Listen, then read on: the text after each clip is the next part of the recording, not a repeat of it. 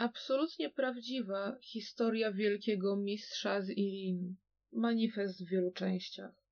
Autorstwa O'Brayli w tłumaczeniu Techanu czytała Smoczarka. Rozdział czwarty. Radość z faktu, że Dzianczyn go zaprosił, czego nie udało mu się ani ładnie ubrać w słowa, ani ukryć, utrzymuje się godzinami po rozstaniu z nim. Rozgrzewając Wei Wuxiena od środka jak przełknięty słodki alkohol. Prawie jej wystarcza, żeby przewyższyć narastający w nim niepokój. Wszystko było dobrze, póki istniała tylko książka. Mimo nadmiernie kwiecistego stylu i skłonności do niezgrabnego melodramatyzowania było jasne, że to pochlebny tekst, a autor miał dobre intencje. Książka zdecydowanie nie sugeruje, że on i Lanjan rozdziewiczyli się nawzajem w jaskini w wieku lat szesnastu, co jest w najlepszym razie daleko idącą błędną interpretacją materiału źródłowego.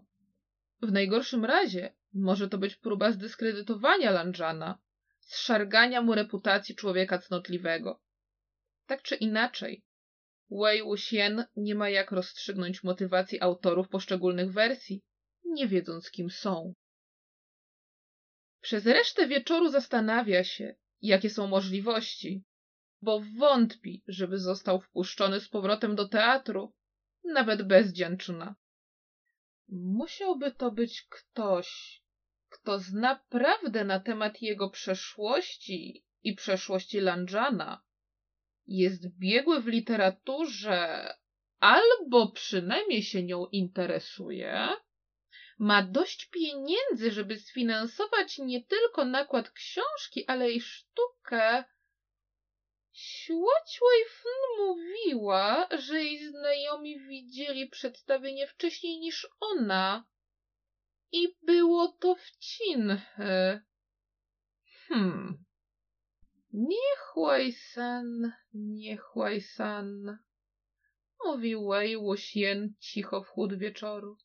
Co tym razem knujesz? Droga do Cinchy zajmuje mu prawie dwa tygodnie. W Nmn zima zaczęła pakować manatki, ale góry Xinjiang wciąż stoją pod śniegiem. Przełęcze będą nieprzejezdne jeszcze przez co najmniej miesiąc. Wei Wuxian zostawia jabłuszko u podnóża góry u młodej rodziny, która przypomina mu rodzinę Mian Mian i dalej idzie sam.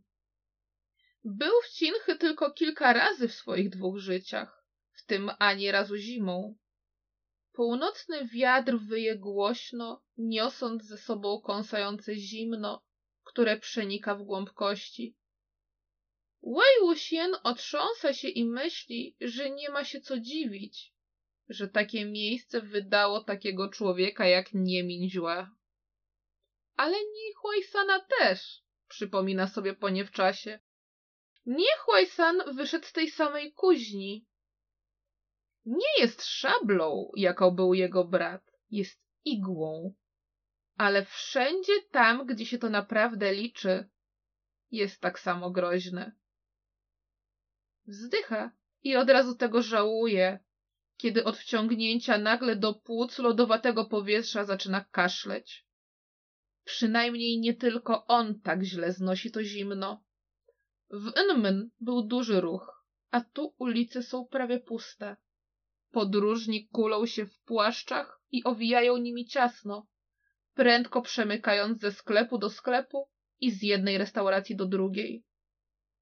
Kiedy Wei Wuxian sam wchodzi do restauracji, życzliwa z wyglądu kobieta, która ją prowadzi, sadza go przy stoliku, raz patrzy na jego spierzchniętą od wiatru twarz i wciska mu do rąk miskę zupy, zanim on zdąży choćby złożyć zamówienie. Dziedzie jest nie tylko piękna, ale i hojna, mówi Wei Wuxian z czcią w głosie, wdychając gorącą parę. Ty mnie tu nie kokietuj. Kobieta się śmieje, a jej pokryta zmarszczkami twarz rumieni się urocze jak u młodej dziewczyny. Co sprowadza w tę stronę takiego młodego przystojniaka? Rozmawiają z sympatią i potwierdza się to, co Wei Wuxian już podejrzewał. Było tu przedstawienie o wielkim mistrzu z Ilin. Bardzo popularne, zwłaszcza wśród młodych dam. Jej córka przez dziesięć dni o nim potem opowiadała. Ale kiedy przyszło prawdziwe zimno, wszystkie teatry musiały zawiesić działalność, bo zwyczajnie nie było widzów. Wei Wuxian rozgląda się szybko po pustej restauracji i zamawia jeszcze jedną miskę makaronu w zupie, a do tego bułę na parze na wynos. Wygłasza od niechcenia komplement pod adresem rozbudowanych wycinanek, które zdobią ściany, a pani Don się rozpromienia i informuje go, że wszystkie one są dziełem jej córki i są na sprzedaż, jeśli jest zainteresowany.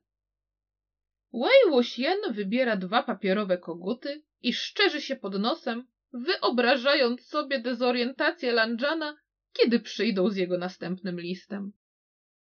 Pani Don dorzuca mu kilka buł na parze, za które nie zapłacił, zawiniętych w szmatki, żeby całkiem nie wystygły. On z wdzięczności daje jej talizman odpędzający zło do przyklejenia nad drzwiami. Przypuszczalnie niepotrzebny, bo jest mało prawdopodobne, żeby ktoś taki jak pani Don przyciągnął negatywną energię, ale ostrożności nigdy dość. W miasteczkach położonych bliżej nieczystej siedziby ruch na ulicach jest większy. Wygląda na to, że mistrz nie kazał na czas największego morozu ustawić w centralnym punkcie każdej miejscowości gigantyczne przenośne palenisko do publicznego użytku. Wei Wuxian z wdzięcznością grzeje sobie ręce przy jednym z nich, kiedy słyszy znajomy głos. Patrzcie! woła wszystkowic z cinchy. Dalej ma ten sam proporczyk, ale teraz tłoczy się wokół niego co najmniej dziesięć osób. Okazja nie do przegapienia. Wizerunki wielkiego mistrza z Ilin. Po dziesięć łenów za sztukę. Wei Wuxian podbiega do niego, kręcąc głową. No to znowu się spotykamy, mówi. Pamiętasz mnie jeszcze? Facet mruży oczy i przygląda mu się przez chwilę, po czym cofa się nagle w wyolbrzymionym geście rozpoznania rozmówcy. Oczywiście! krzyczy, wyraźnie na skutek innych przechodniów. To tobie dałem te wszystkie wizerunki wielkiego mistrza z Ilin. Wróciłeś po więcej, co? Podtyka Wei Wuxienowi pod nos plik rysunków. Dziesięć łenów za sztukę, ale dla lojalnego klienta dwadzieścia łenów za trzy sztuki. Dziesięć? Widać, że interes lepiej idzie. Wei Wuxian wyciąga jeden obrazek z pliku, żeby mu się przyjrzeć. Ładny młody mężczyzna o delikatnych rysach przykłada sobie do warg czarny flet. Nierealistycznie długie włosy i niepraktycznie miękko lejąca się szata powiewają wokół niego jak na niewidzialnym wietrze. Czy to dlatego, że zacząłeś go malować przystojniejszego? Nie ma za co. Mężczyzna śmieje się nerwowo i wyciąga rękę po swój rysunek. Wei Wuxian bez wysiłku trzyma go poza zasięgiem jego rąk i póki jego uwaga jest odwrócona, kradnie mu inny obrazek. Na tym też wyjątkowo piękny młody człowiek w czarnym stroju trzyma flet. Ale nawet Wei Wuxian, który się na tym nie zna, widzi, że styl tego drugiego rysunku jest zupełnie inny, w oczywisty sposób inny. Patrzy spod zmrużonych powiek na sprzedawcę który teraz ma już minę niezłego cwaniaka. To nie ty malowałeś, zauważa. Szmer przechodzi przez tłumek jak wiatr przez gałęzie wierzby. Mężczyzna chwyta Wei Wuxiena za ramię i go obraca, tak że teraz obaj stoją plecami do pozostałych. Oszczędź mi trochę twarz, co? mówi błagalnym szeptem. Jestem uczciwym człowiekiem interesu. Dobrze za te obrazki zapłaciłem. Wei uśmiecha się agresywnie. Komu zapłaciłeś? Nie dostaje w odpowiedzi nazwiska, ale dostaje adres. Dom chryzantemowy na drugim końcu miasteczka. Okazuje się, że jest to Zamtus. Wei Wuxian w życiu nie był w Zamtuzie. Wujek Dzian i pani Ju wychowywali go na cnotliwego człowieka, który odda swoje ciało praktyce do czasu, aż będzie mu można wynegocjować odpowiednie małżeństwo. W młodości flirtował z ładnymi dziewczętami, które przechadzały się po nm jak kolorowe ptaki, ale wszystko to bladło w porównaniu z przyjemnością, jaką czerpał z przekomarzania się z Landżanem. Potem była wojna i wszystko to, co nastąpiło po niej. A później miał na głowie dużo ważniejsze rzeczy. Nie wie, czemu Zamtus miałby sprzedawać jego portrety. No chyba, że reszta przedstawienia była jeszcze bardziej lubieżna niż to, co obejrzał. Ale nie wydaje mu się to prawdopodobne, jak weźmie pod uwagę, ile dzieci było na widowni. No cóż, przynajmniej wie, jak uzyskać odpowiedź na to pytanie.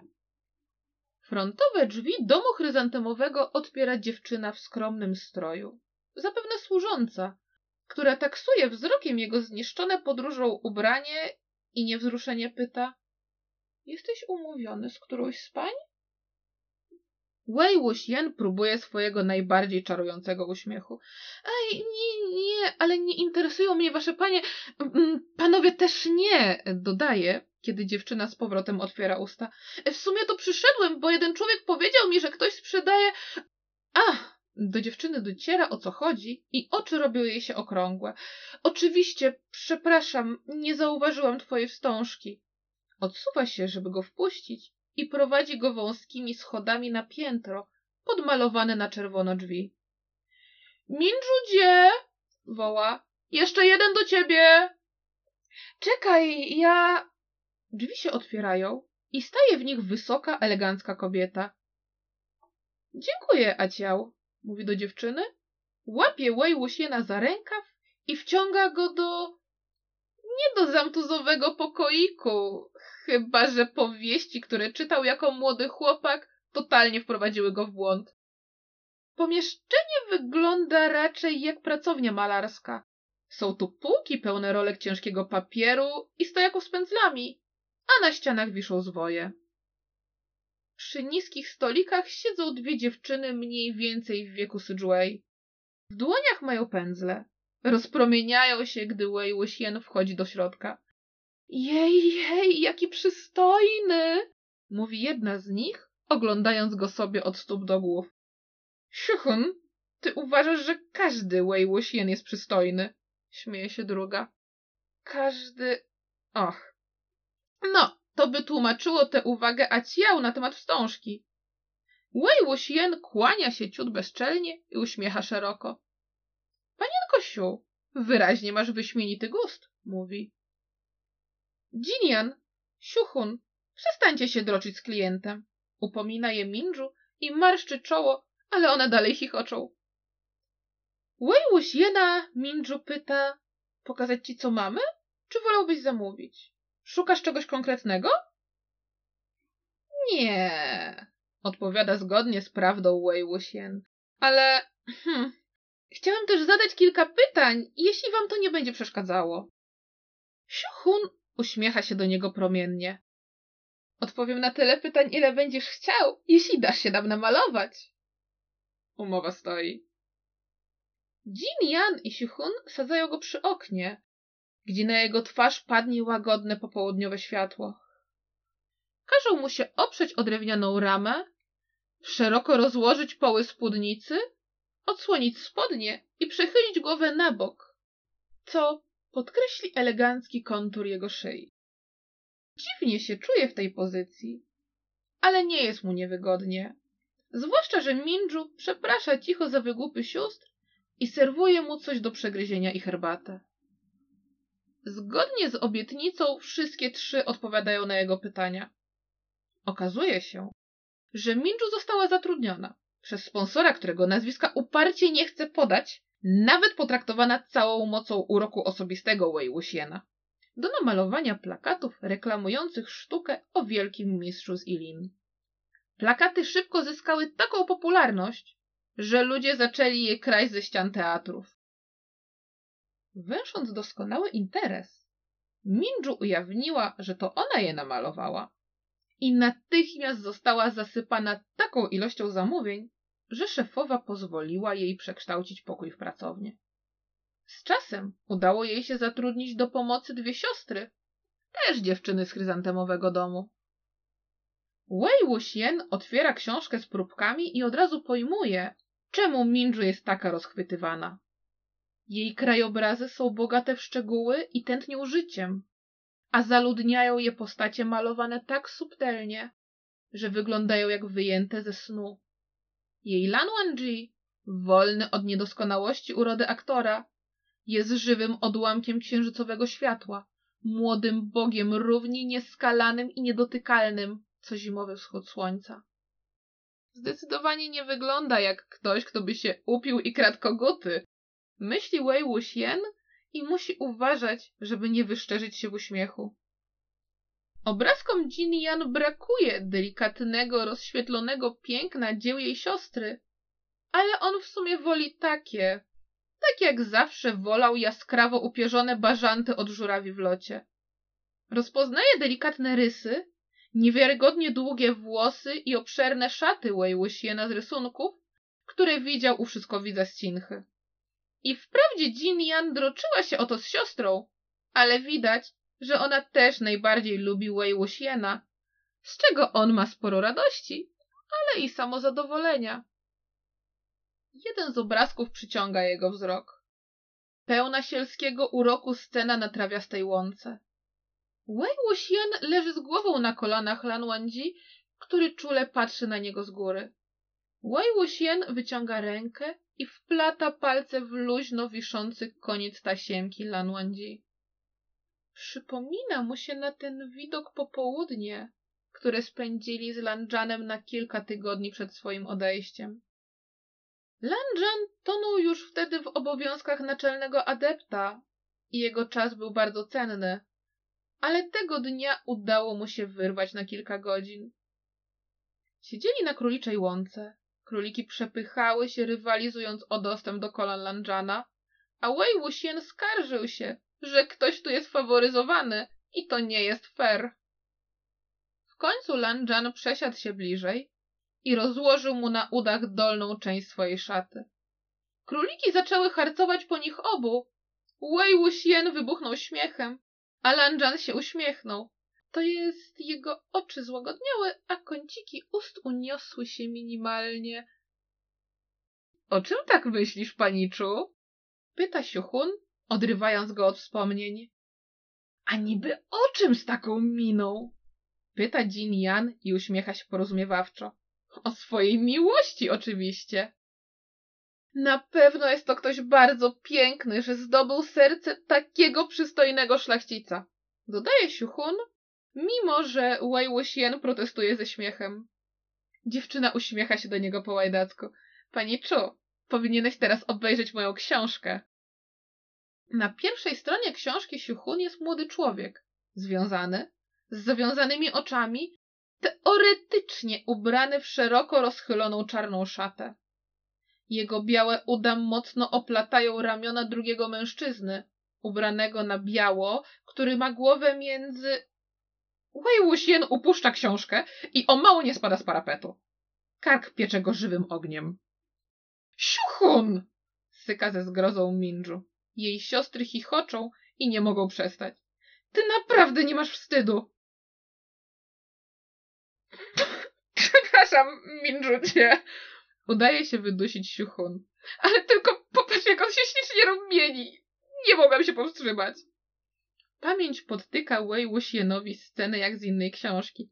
Śmiech w bibliotece, przepiękna twarz rozświetlona w furii, sypiąca się na podłogę podmieniona książka. No dobrze, przyznaje w myślach Wei Wuxian. Może mi się należało. Schyla się ostrożnie i podnosi z podłogi otwartą książkę. Masz wielki talent, panienko Siu, mówi. Ale nie boisz się, że jego czcigodność będzie zły? Rudlan słynie z surowego podejścia do lubieżności, a w każdym razie tak słyszałem. Siuchun uśmiecha się do niego kokieteryjnie. A kto to stwierdzi na pewno, że namalowałam Hangwandziuna i Wei Wuxiena? Może podobieństwo jest przypadkowe? Puszcza oko. Zawsze mogę się wszystkiego wyprzeć.